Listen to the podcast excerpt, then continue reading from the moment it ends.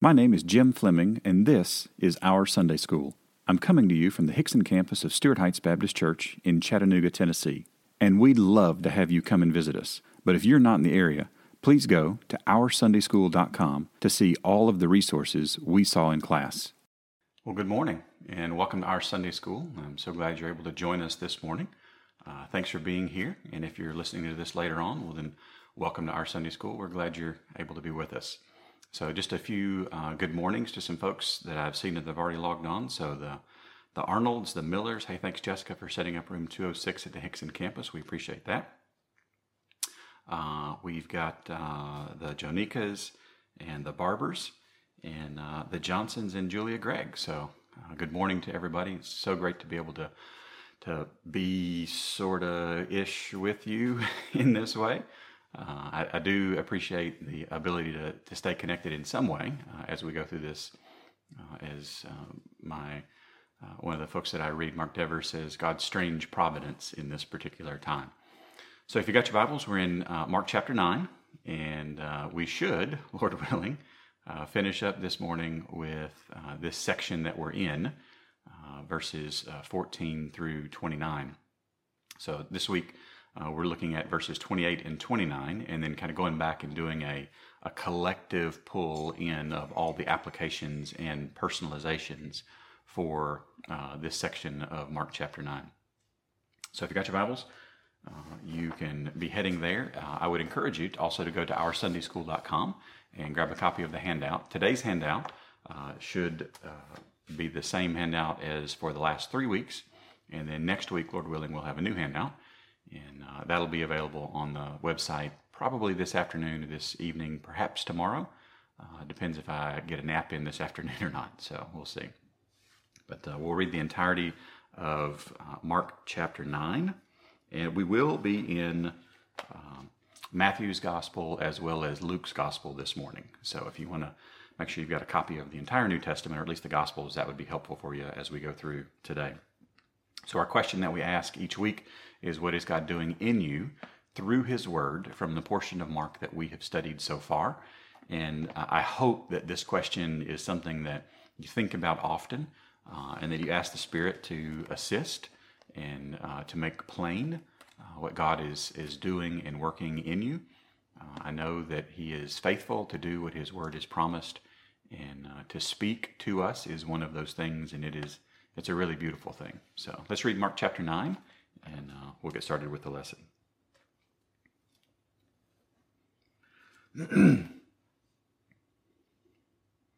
and he said to them, Truly I say to you, there are some standing here who will not taste death until they see the kingdom of God after it has come with power. And after six days, Jesus took with him Peter and James and John, and led them up a high mountain by themselves and he was transfigured before them, and his clothes became radiant, intensely white, as no one on earth could bleach them. And there appeared to them Elijah with Moses, and they were talking with Jesus. And Peter said to Jesus, Rabbi, it is good that we are here. Let us make three tents, one for you, and one for Moses, and one for Elijah. For he did not know what to say, for they were terrified. And a cloud overshadowed them, and a voice came out of the cloud this is my beloved Son. Listen to him. And suddenly, looking around, they no longer saw anyone with them, but Jesus only. And as they were coming down the mountain, he charged them to tell no one what they had seen, until the Son of Man had risen from the dead. So they kept the matter to themselves, questioning what this rising from the dead might mean. And they asked him, Why do the scribes say that first Elijah must come? And he said to them, Elijah does come first to restore all things. And how is it written of the Son of Man that he should suffer many things and be treated with contempt? But I tell you that Elijah has come, and they did to him whatever they pleased, as it is written of him. And when they came to the disciples, they saw a great crowd around them, and scribes arguing with them. And immediately all the crowd, when they saw him, were greatly amazed, and ran up to him and greeted him. And he asked them, What are you arguing about with them? And someone from the crowd answered him, Teacher, I brought my son to you, for he has a spirit that makes him mute. And whenever it seizes him, it throws him down, and he foams and grinds his teeth and becomes rigid. So I asked your disciples to cast it out, and they were not able. And he answered them, O faithless generation, how long am I to be with you? How long am I to bear with you? Bring him to me. And they brought the boy to him. And when the Spirit saw him, immediately it convulsed the boy, and he fell on the ground and rolled about, foaming at the mouth. And Jesus asked his father, How long has this been happening to him? And he said, From childhood. And it has often cast him into fire and into water to destroy him. But if you can do anything, have compassion on us and help us. And Jesus said to him, If you can, all things are possible for one who believes. Immediately the father of the child cried out and said, I believe, help my unbelief. And when Jesus saw that a crowd came running together, he rebuked the unclean spirit, saying to it, You mute and deaf spirit, I command you, come out of him and never enter him again. And after crying out and convulsing him terribly, it came out, and the boy was like a corpse, so that most of them said, He is dead. But Jesus took him by the hand and lifted him up, and he arose. And when he had entered the house, his disciples asked him privately, Why could we not cast it out? And he said to them, This kind cannot be driven out by anything but prayer. They went on from there and passed through Galilee. And he did not want anyone to know, for he was teaching his disciples, saying to them, The Son of Man is going to be delivered into the hands of men, and they will kill him. And when he is killed, after three days, he will rise. But they did not understand the saying, and were afraid to ask him. And they came to Capernaum. And when he was in the house, he asked them, What were you discussing on the way? But they kept silent, for on the way they had argued with one another about who was the greatest. And he sat down and called the twelve. And he said to them, If anyone would be first, he must be last of all and servant of all. And he took a child and put him in the midst of them, and taking him in his arms, he said to them, Whoever receives one such child in my name receives me, and whoever receives me receives not me, but him who sent me.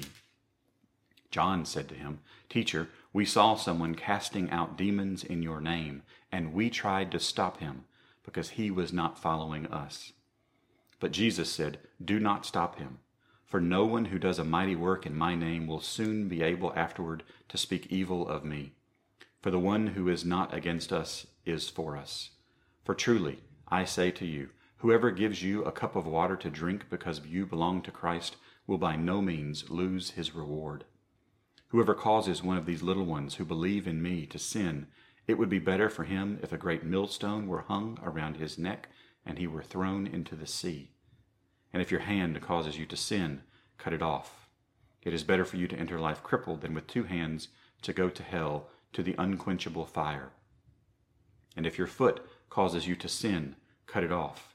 It is better for you to enter life lame than with two feet to be thrown into hell. And if your eye causes you to sin, tear it out. It is better for you to enter the kingdom of God with one eye than with two eyes to be thrown into hell, where their worm does not die and the fire is not quenched. For everyone will be salted with fire. Salt is good, but if the salt has lost its saltiness, how will you make it salty again?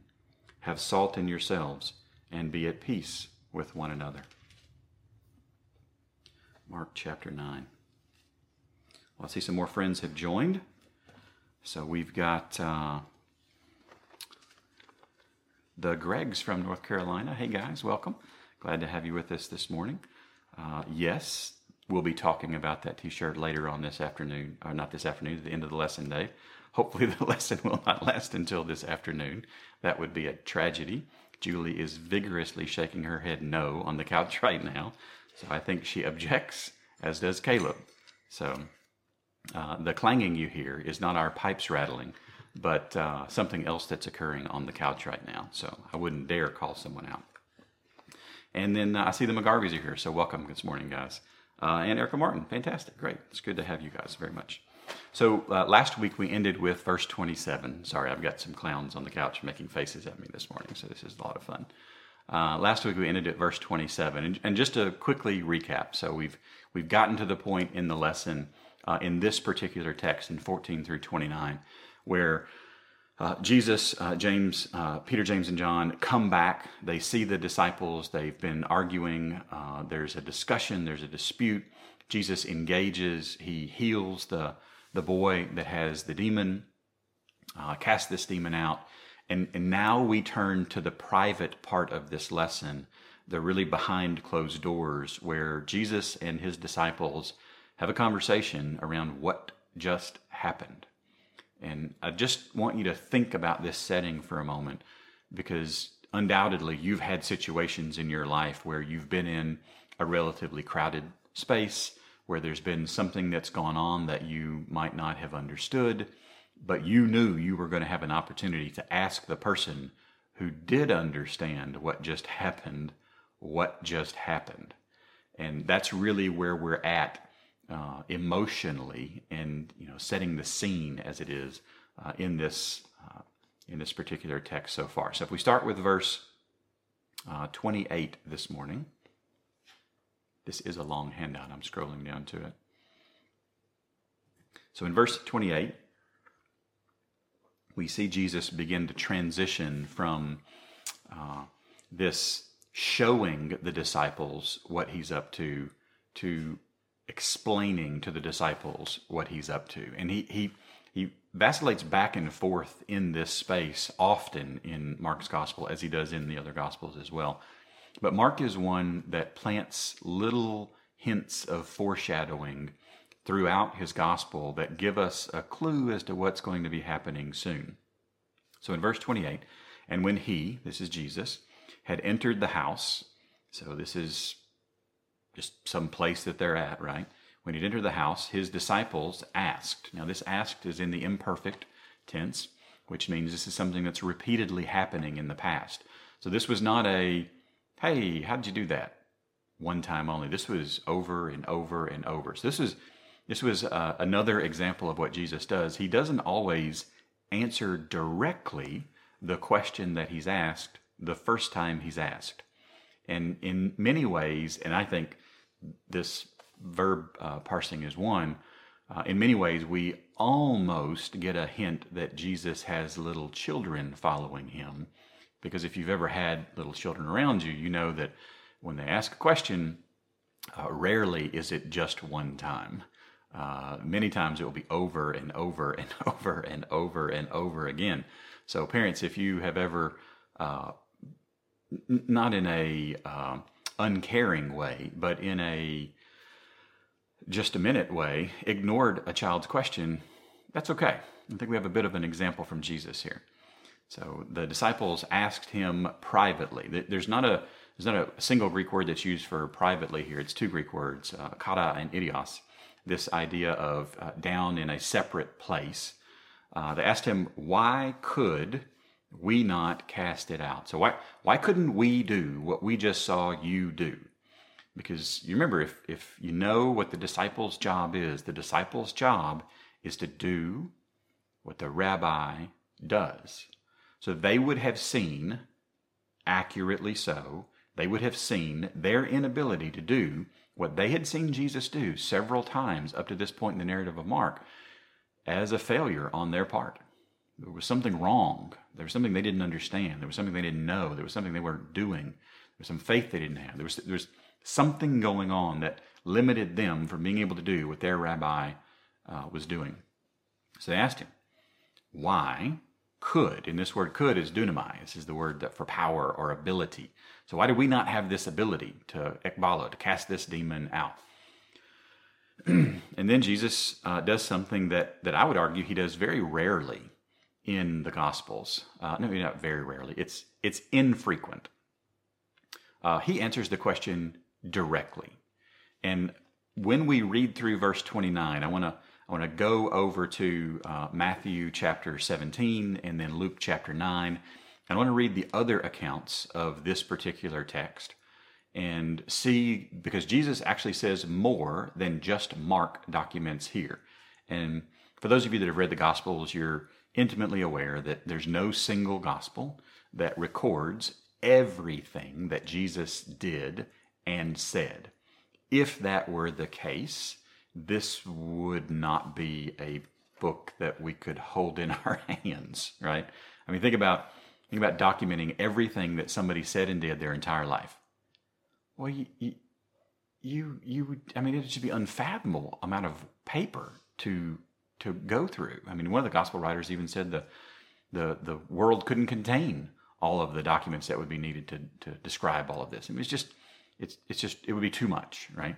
So I am, for one, very grateful. Uh, sometimes I'm not, but right now I am. I'm very grateful that we don't have every word and every action that Jesus ever did. We would have to spend a lifetime reading it and would never get a lifetime to worship and trust and adore and thank and be grateful for what he actually did. So God is is gracious to us in not recording every single thing, but he does give us several perspectives, and that's what each one of the gospel writers do for us. So, uh, just FYI to that. Oh, and hello, uh, good morning to the Arnolds, to Barry Cole, uh, the O'Briens. Hey guys, good morning. So we're in uh, Mark 9, we're starting verse 29 here, and he, Jesus, uh, said to them. Now, this is the aorist tense, which generally implies one time. Right? So they've asked repeated questions, and he answers one time. So perhaps again, good parenting modeling here, just maybe. And he said to them, "This kind, or this kin, this genus, this uh, the the if you remember your biology class in high school, uh, the genus and the species this is a very uh, related word. This is something that be this type of thing uh, cannot. This is indicative. It's a fact, a statement of fact from the perspective of the speaker. Cannot be driven out by anything. So you can translate this as by anyone, by anybody, or anything. So if you remember back to the question that the Father asked Jesus, there was a very specific word that was used, and it could be used as person, group, thing. And uh, Jesus is drawing attention to the fact that there is a reason, there's a driving force behind uh, the ability to do this. So this kind cannot be driven out by anything but prayer. And at this point in the narrative, this is the first time prayer has shown up in Mark chapter 9. And you might be thinking, like where did that drop in? Did I miss that directive of Jesus? did I miss what he was doing here? Did I miss the command? Did I like where was that? Okay, so just pause with me. We're going to go to Luke and we're going to go to uh, Matthew and then Luke, and then we'll come back and look at where Mark uses prayer in his gospel. Uh, and it's actually uh, a couple of more times than just the verses listed there because there are several different words in Mark's gospel for prayer. It's one of the, so I will say this is one of the downsides and one of the dangers of studying the scripture the exact way that we are doing it here, because the bracketed information after prayer only shows where that word for prayer shows up. Uh, this would be where a, a resource like BibleGateway.com or a good uh, concordance would be helpful for knowing where the English word for prayer shows up. So you can kind of cast a wider net when you're looking for themes or concepts through a book. The, the approach that we've taken here on the handout is a very technical approach. Put your surprise face on, right? So let's go to Matthew chapter 17. Uh, Matthew chapter 17. Good morning, Miss Cheryl. It's good to have you this morning with us. So, Matthew chapter 17. So, the transfiguration is actually recorded uh, in uh, Matthew, in Mark, and in Luke. And the story immediately after the transfiguration, where Jesus heals the boy with the demon, is also recorded in Matthew, in Mark, and in Luke, which is very helpful for us. We get additional eyewitnesses. So I'm just going to pick up in 17, in Matthew 17, uh, verse 14. We won't read the account of the transfiguration again. But Matthew 17, 14. And when they came to the crowd, a man came up to him and kneeling before him said, Lord, have mercy on my son, for he has seizures and suffers terribly. For he often falls into the fire and often into the water. And I brought him to your disciples, and they could not heal him. And Jesus answered, O faithless and twisted generation, how long am I to be with you? How long am I to bear with you? Bring him here to me. And Jesus rebuked the demon, and it came out of him and the boy was healed instantly. Then, we get to our verses today. Then the disciples came to Jesus privately and said, Why could we not cast it out? And he said to them, Because of your little faith. For truly, I say to you, if you have faith like a grain of mustard seed, you will say to this mountain, Move from here to there, and it will move, and nothing will be impossible for you. Now, a couple of things before we start to go to Luke's gospel. There are no contradictions in the Bible. What we have here are multiple eyewitness views of what was going on. Mark's perspective is that of Peter's. Uh, Matthew's perspective uh, is a different perspective.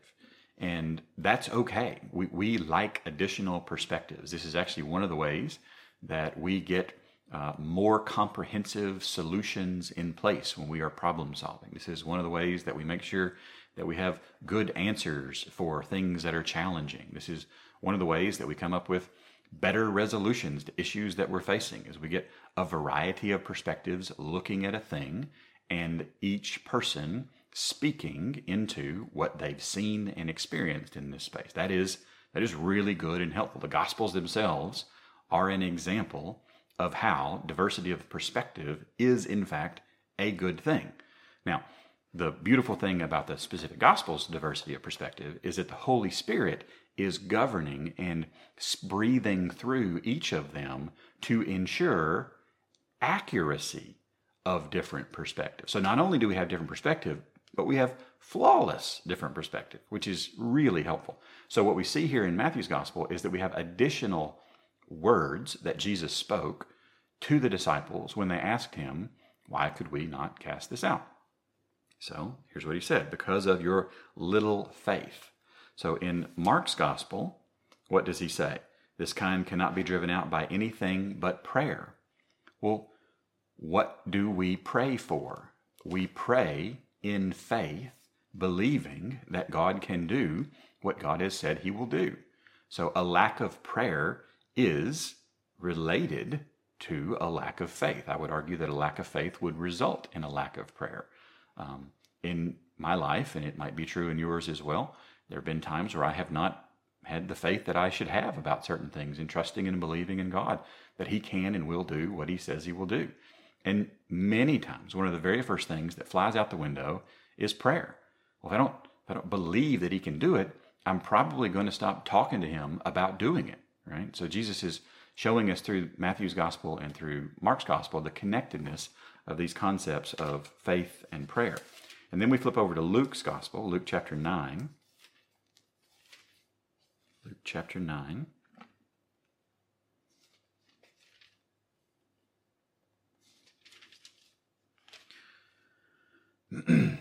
so the transfiguration starts in verse 28, and Jesus heals a boy with an unclean spirit, starts in verse 37. So we'll read this whole text as well, starting in verse 37 to 43. So Luke chapter 9. On the next day, when they had come down from the mountain, a great crowd met him. And behold, a man from the crowd cried out, Teacher, I beg you to look at my son, for he is my only child. So, additional information here. So, this is even more passion coming from this man about his only child. And behold, a spirit seizes him, and he suddenly cries out. It convulses him, so that he foams at the mouth and shatters him, and will hardly leave him. And I begged your disciples to cast it out, but they could not. So this is very consistent all the way through these three narratives. They could not. And Jesus answered, O faithless and twisted generation, how long am I to be with you and bear with you? Bring your son here. While he was coming, the demon threw him to the ground and convulsed him. But Jesus rebuked the unclean spirit and healed the boy gave him back to his father. So you see this beautiful restoration of relationship that Luke uh, focuses on here as well. And all were astonished at the majesty of God.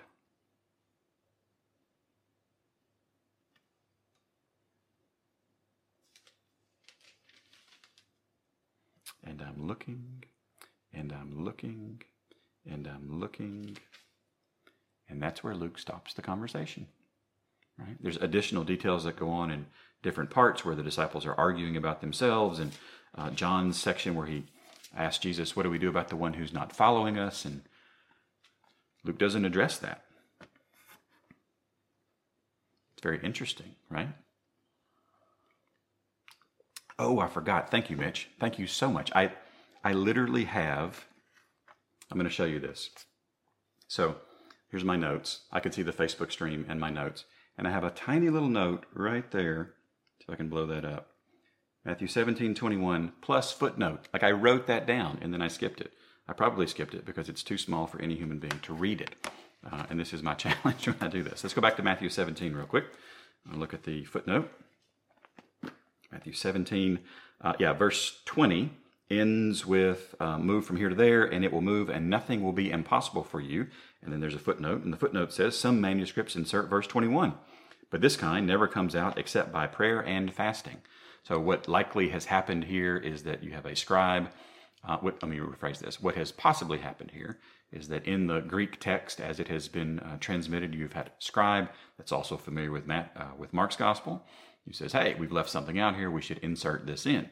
And uh, the best manuscripts that the ESV are based off of uh, didn't include verse 21, which almost sounds backward, because whoever is first to the punch on um, defining what the verses are if you find out later that maybe one of those verses wasn't as well supported in the original documents as you thought, it looks like you've removed a verse from the Bible. And this is a very common uh, accusation against modern translations that they've they've removed verses from the Bible. And the the reality is the the confidence that we have in those suspect verses is very low.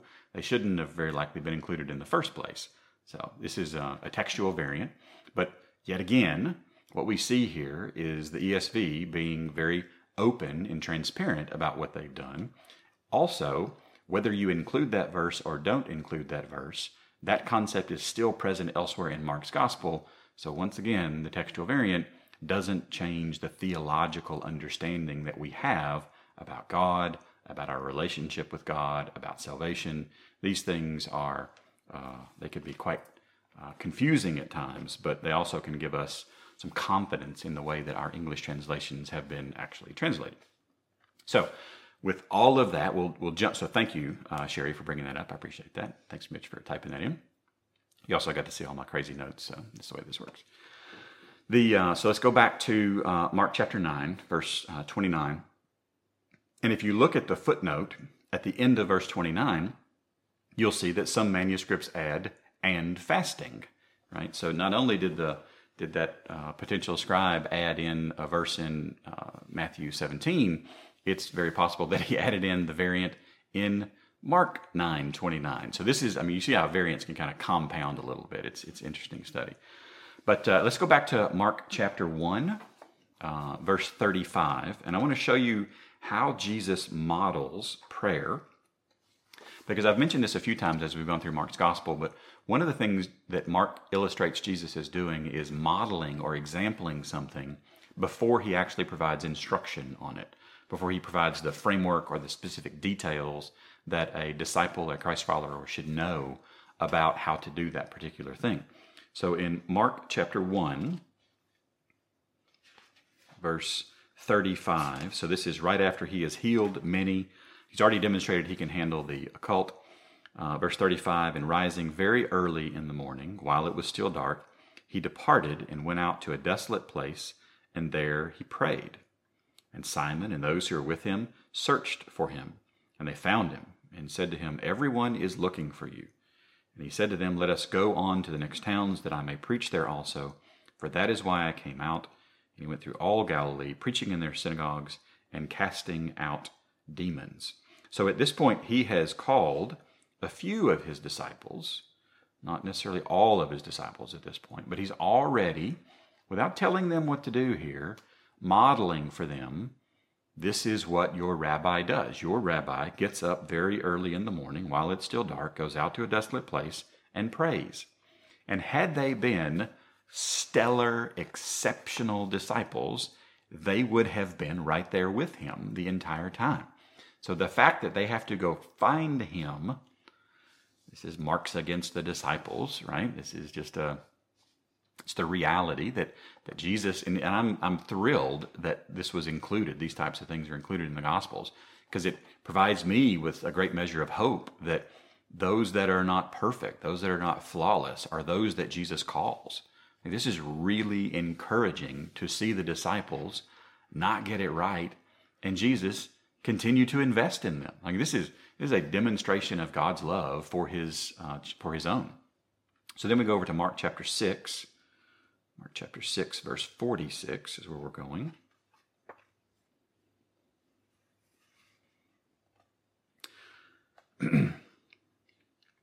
so this is after the feeding of the five thousand. So at verse forty-five, immediately he made his disciples get into the boat and go before him to the other side, to Bethsaida, while he dismissed the crowd. Remember, this is this crazy, ridiculous long day. And after he had taken leave of them, he went up on the mountain to pray. And when evening came, the boat was out on the sea, and he was alone on the land. And he saw that they were making headway painfully. So Jesus goes up to pray. And the implication from Mark's words here is that he is praying for what very likely is uh, at least an hour or two or several hours of prayer. So he's modeling this, even though he has sent the disciples away specifically here. So he's he's told them, "Don't follow me at this," but he has modeled solitary prayer for them at least twice so far. Certainly twice in Mark's gospel. Very likely more than this, because this was one of the other gospel writers talks about how this was his habit.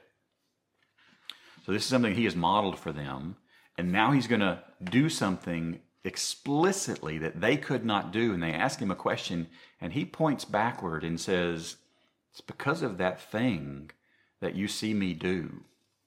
And at this point, you might think that they would go, Oh, wow, we should get up early before dark and go pray. We should go to solitary places and pray. We should spend a tremendous amount of time alone with the Father and pray.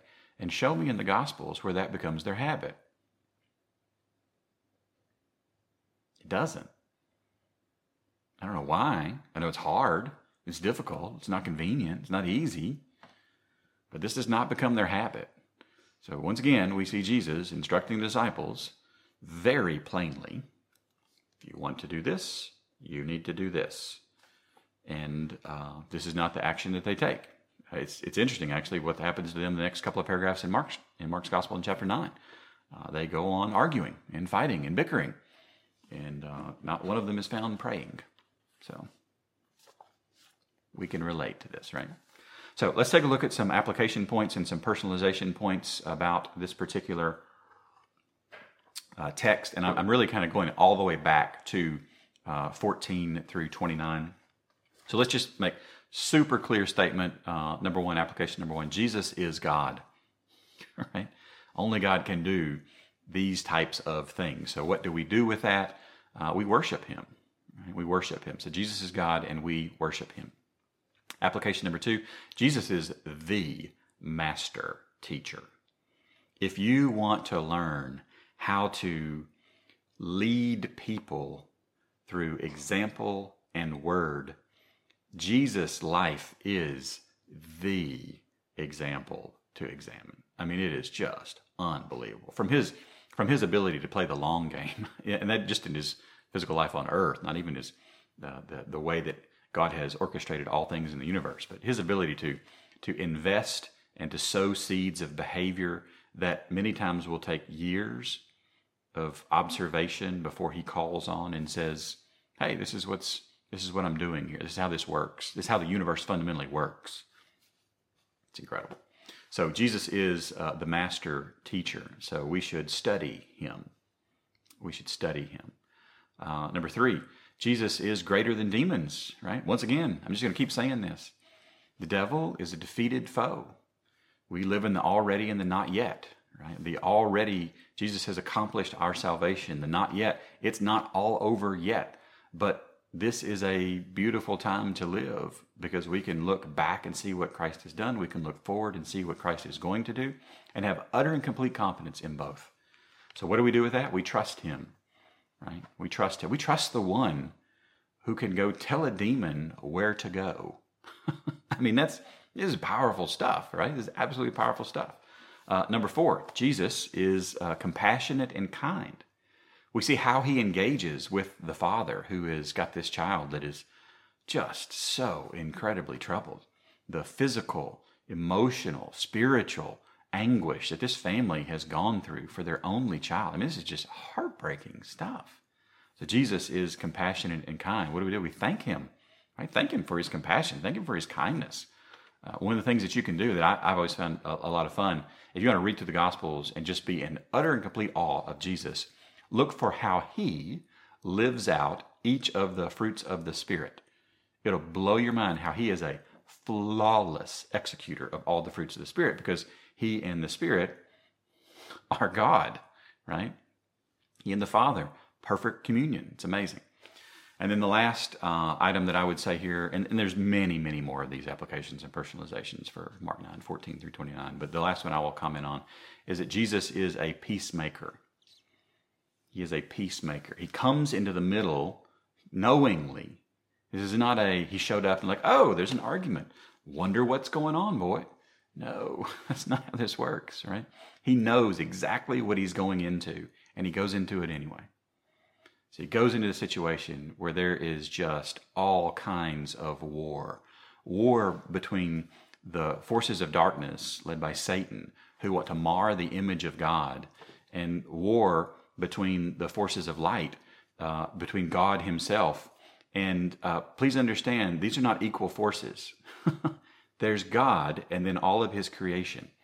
And it should not surprise us that God is able to make peace, not keep peace. Peacekeepers are different than peacemakers. Peacekeepers don't let an argument break out. Peacemakers walk into an argument and calm things. They bring peace. They bring truth that results in a peace. And that's what Jesus does here. He brings truth and power because we're talking about dunamai, right? So you got to mention that. And uh, and if our world, I would argue, if you just look back on the news of this week, if our world needs anything, we could use more peacemakers. So what do we do? Uh, we should copy him. We should emulate him. We should do what he did. We should be peacemakers.